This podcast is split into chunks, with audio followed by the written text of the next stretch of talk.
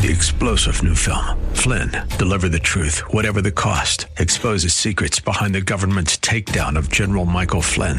Flynn knew what the intel world had been up to. He ordered the first audit of the use of contractors. This set off alarm bells. He told the truth. He was the most dangerous person for Donald Trump to hire. They had to get rid of Flynn.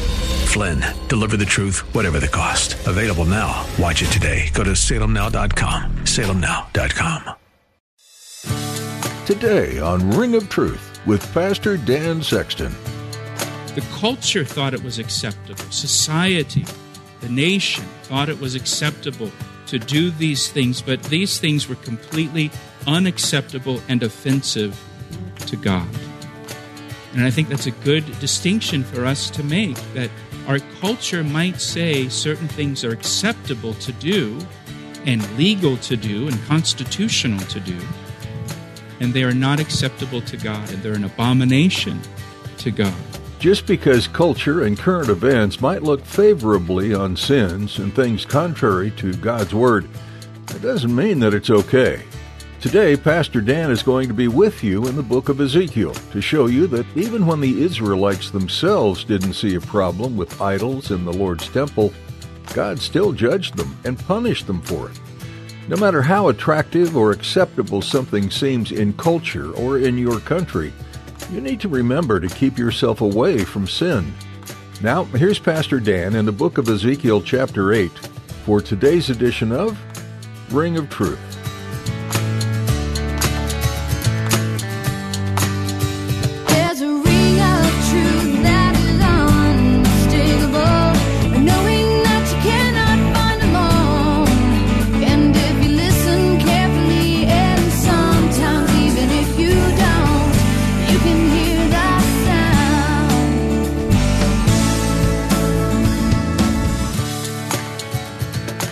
Well, we have made it to Ezekiel chapter 8, and Ezekiel chapter 8 begins a new section in the book of Ezekiel.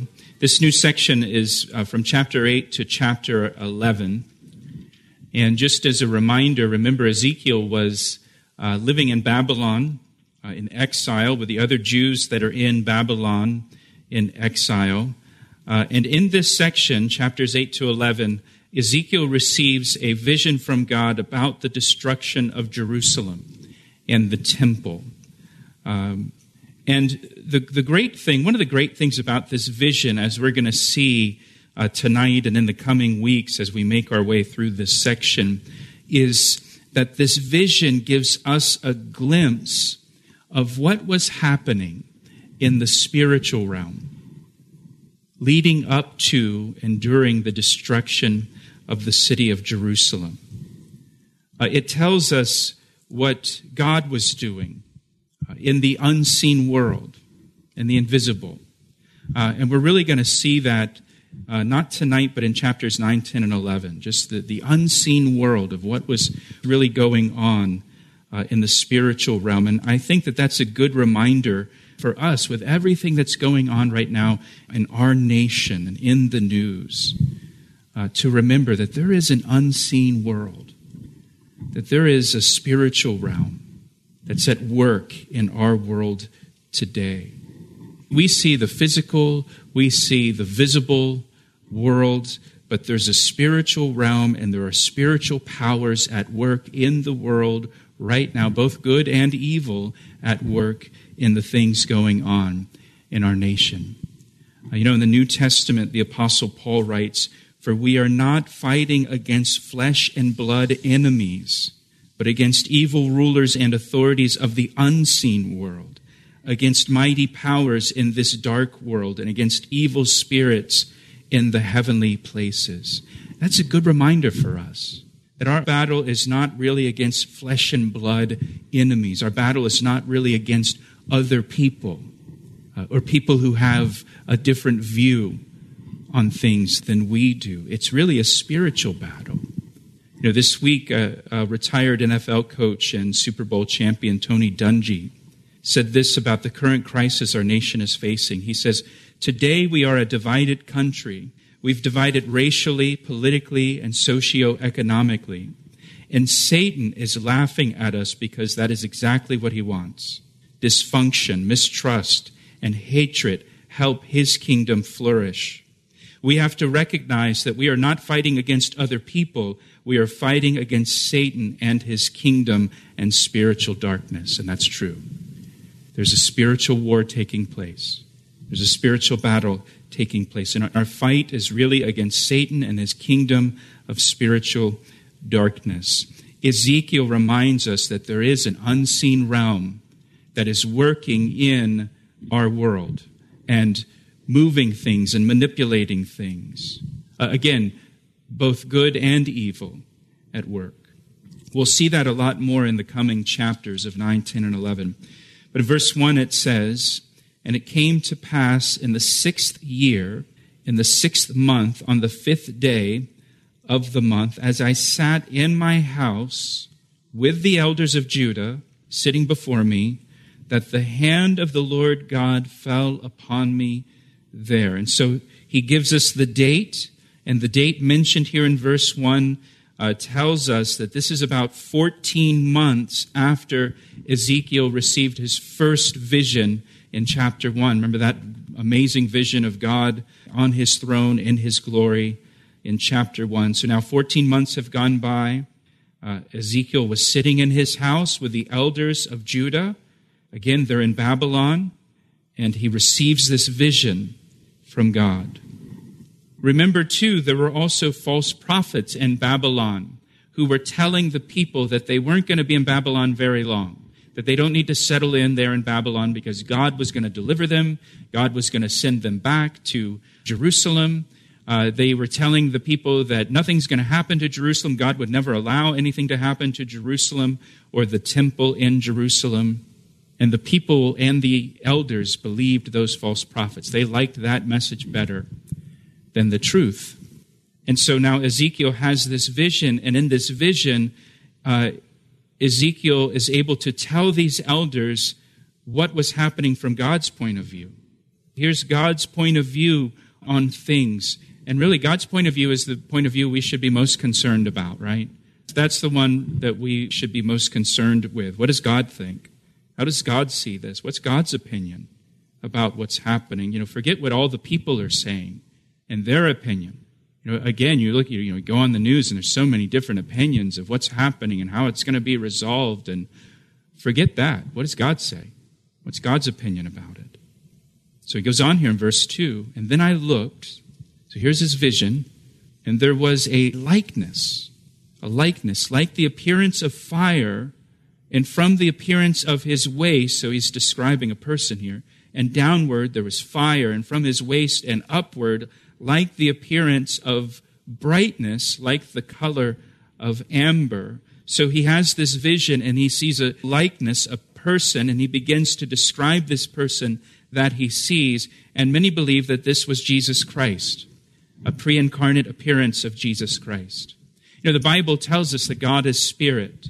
John 1:18 says no one has ever seen God but the unique one who is himself God who's near to the Father's heart he has revealed God to us speaking of Jesus Christ. God is spirit, Jesus Christ revealed God to mankind. Christ is the visible image of the invisible God, it says in Colossians. And so many believe that what Ezekiel sees here is a pre incarnate appearance of Jesus Christ in all of his glory.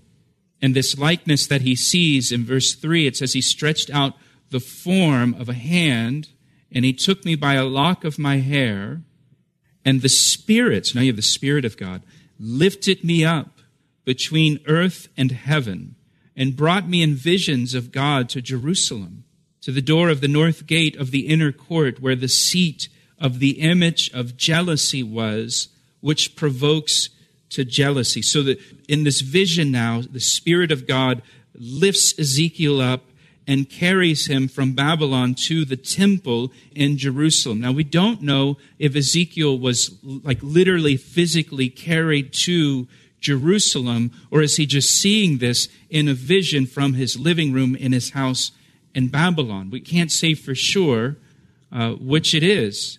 Uh, you know, it, it's similar to the Apostle Paul in 2 Corinthians 12, where he says, you know, that he was caught up to the third heaven. you know, where God dwells, and he says, whether I was in my body or out of my body, I, I couldn't tell.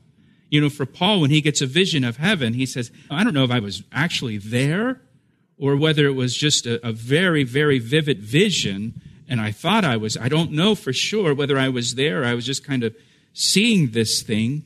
Well, the same thing here for Ezekiel. We can't say for sure if Ezekiel was actually carried to Jerusalem and walked around the city and through the gates that he describes here in this chapter and saw all these things in person, or did God just give him a vision of it, a supernatural vision, uh, while he's still in Babylon?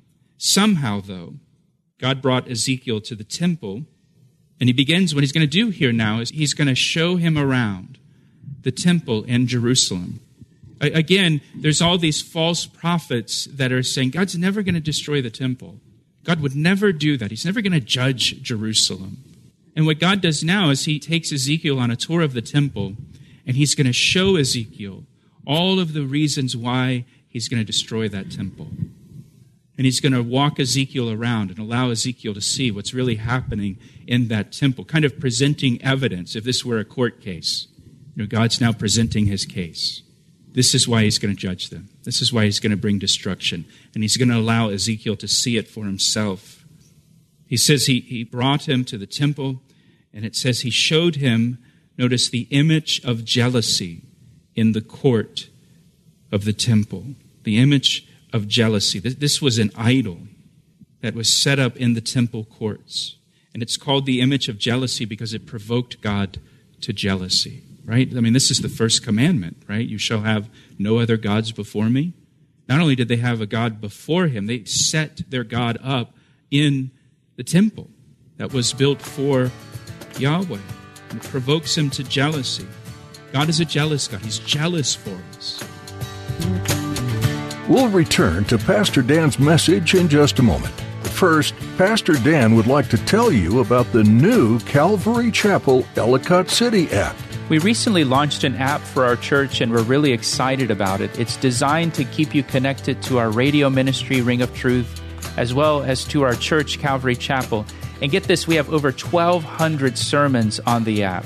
The app is super convenient, it's easy to use, and allows you to listen to Bible studies anytime, anywhere.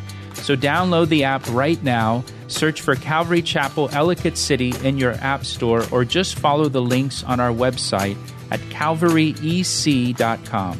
What a great way to stay connected to Scripture. Now, back to today's message on Ring of Truth.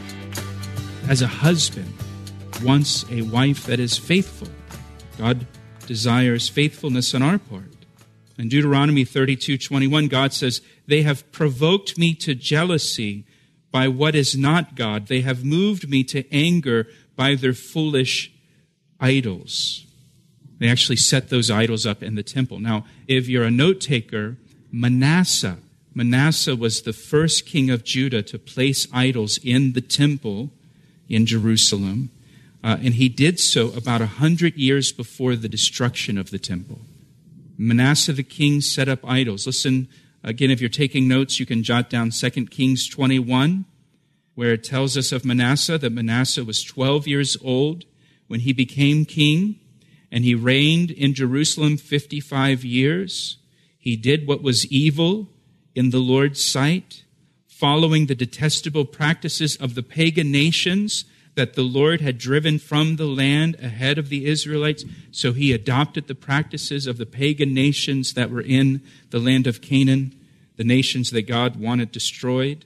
He rebuilt the pagan shrines his father Hezekiah had destroyed. He constructed altars for Baal and uh, set up Asherah poles, just as King Ahab of Israel had done in the north. He also bowed before all the powers of the heavens and worshiped them. And then it says, he built pagan altars in the temple of Yahweh, the place where Yahweh has said, My name will remain in Jerusalem forever. He built these altars for all the powers of the heavens in both courtyards of the Lord's temple. Manasseh also sacrificed his own son in the fire. Uh, they would sacrifice their children to Molech. He practiced sorcery and divination, and he consulted with mediums and psychics. He did much that was evil in the Lord's sight, arousing God's anger, Manasseh even made a carved image of Asherah and set it up in the temple, the very place where the Lord had told David and his son Solomon, My name will be honored forever in this temple and in Jerusalem, the city I have chosen from among all the tribes of Israel. And so Manasseh is the first one who did this in the temple. Uh, and, and later Josiah would remove these things, and then they would be brought back and set back up in the temple. And, and here's the thing that I think is important for us the people didn't see anything wrong with this. People didn't see anything wrong with this, but God did. The people uh, thought it was acceptable behavior. The culture thought it was acceptable. Society, the nation thought it was acceptable to do these things, but these things were completely unacceptable and offensive to God. And I think that's a good distinction for us to make that our culture might say certain things are acceptable to do and legal to do and constitutional to do, and they are not acceptable to God and they're an abomination to God. Remember, I've said this before, but we are not going to be judged by the Constitution of the United States. When we stand before God, we're going to be judged by His Word. What does His Word say? Not the U.S. Constitution, as wonderful as it is. Look at verse 4 And behold, the glory of the God of Israel was there in the temple. He sees the glory of God in the temple, like the vision that I saw in the plain, referring back to chapter 1 when uh, he saw that uh, vivid uh, image of the glory of God on his throne, that vivid description he gave us. So the glory of God is in his temple at this point. Now, as we work our way through chapters 9, 10, and 11, we're going to see the glory of God start to leave, start to depart. But we'll get into that next week. Then he said to me, verse 5, Son of man, lift your eyes now toward the north. So I lifted my eyes toward the north, and there, north of the altar gate, was the image of jealousy in the entrance. So they set up in the entrance to the temple, they set up these idols now. Furthermore, he said to me, Son of man, do you see what they are doing? The great abominations that the house of Israel commits here to make me go far away from my sanctuary. He says, Do you see what they're doing in my house, in my temple? These things, this idolatry, caused God to go far away from his sanctuary. God is a jealous God, he's a holy God, and he will not share his temple with other gods. And so, as I just said, we're going to see in coming chapters, he begins to just depart. His presence, his glory will leave that temple. You know, in the New Testament, uh, we're told that we as believers are the temple of the living God that you are the temple, I'm the temple. As believers in Jesus Christ, we are the temple of God. And when God looks at your life or God looks at my life, what does he find? Does he find things that don't really belong in the life of a follower of Jesus Christ? Are there things that God finds offensive? Are there things that God finds inappropriate? Are there things that cause God to want to distance himself from us? Are there things that God looks and says, you know what, as long as that is in your life, I'm going to keep my distance from you because I don't want to be around that. I'm a holy God and I don't want to share space with that. And so if you're not going to remove that, I'll, I'll leave. I'll be the one who backs off. You know, the Bible says our sin separates us from God. Now, God, I want to be clear, God promises He'll never leave us, He'll never forsake us completely, but our sin will cause God to distance Himself from us. And of course, the remedy for that is repentance and confession. You know, that we uh, turn from our sin, remove those things that offend God, get them out of our life, and then confess our sins, which is just to acknowledge to God that, that we were wrong Ask his forgiveness, and the promise is he will forgive us and cleanse us of all of our unrighteousness. And the Bible says if we draw near to him, he'll draw near to us. Now, look what he says at the end of verse 6. He says to Ezekiel, now again, it's as if Ezekiel has been brought to the entrance of the temple in Jerusalem. And God says, you see what they have here in the entrance? And now at the end of verse 6, he says, Now turn again, you will see greater abominations. God says, you, you, you think this is bad, what they've got here at the entrance. Let me show you what else they've got here. I'll show you greater abominations. So he brought me to the door of the court of the temple. And when I looked, there was a hole in the wall. Then he said to me, Son of man, dig into the wall. And when I dug into the wall, there was a door. And he said to me, Go in and see the wicked abominations which they are doing there. You know, the way it's written here, it sounds as if God is staying outside. And he tells Ezekiel, You go in and see what they're doing in there. God knows what they're doing in there. But he doesn't say, Come in with me and I'll show you what they're doing. God says, You go in. He's a holy God. He's not going to go in. He says, Go in and see the wicked abominations which they are doing there. So I went in and saw, and there every sort of creeping thing, abominable beasts, and all the idols of the house of Israel portrayed all around on the walls. This reminds me of Romans chapter 1, right? Verse 23, where it talks about how people have uh, turned from God and forsaken God and began to worship creeping things uh, and different idols. But they're portrayed on the walls, and there stood before them, look what it says 70 men of the elders of the house of Israel. And in their midst stood Jaazaniah, the son of Shaphan. Each man had a censer in his hand, he had incense, and a thick cloud of incense went up then he said to me, Son of man, have you seen what the elders of the house of Israel do in the dark? Every man in the room of his idols, for they say, The Lord does not see us, the Lord has forsaken the land. So God now takes Ezekiel to uh, deeper into the temple, and he shows him a hole in the wall and a door, and he tells Ezekiel to go in and see what they're doing, and he goes in and he finds kind of this secret room within the temple where they've got idols portrayed on the walls, either painted on the walls or they've got statues of idols on the walls. Uh, and the 70 elders of Israel are in there, the leaders. And they're burning incense to these false gods. And we're told here in verse 11 Ezekiel recognized one of the elders was Jaazaniah, the son of Shaphan. And you read that and say, Okay, so what? well, Shaphan, Shaphan was a scribe. And Shaphan was one of the leaders of the Reformation that took place under King Josiah. Shaphan was one of the guys put in charge of repairing the temple under King Josiah. And if you remember that story, as they're repairing the temple because it's just been neglected, as they're repairing it, they find a copy of the law of Moses. Some believe it was the actual copy that Moses made of the law, and some also believe it was the only remaining copy of the law left.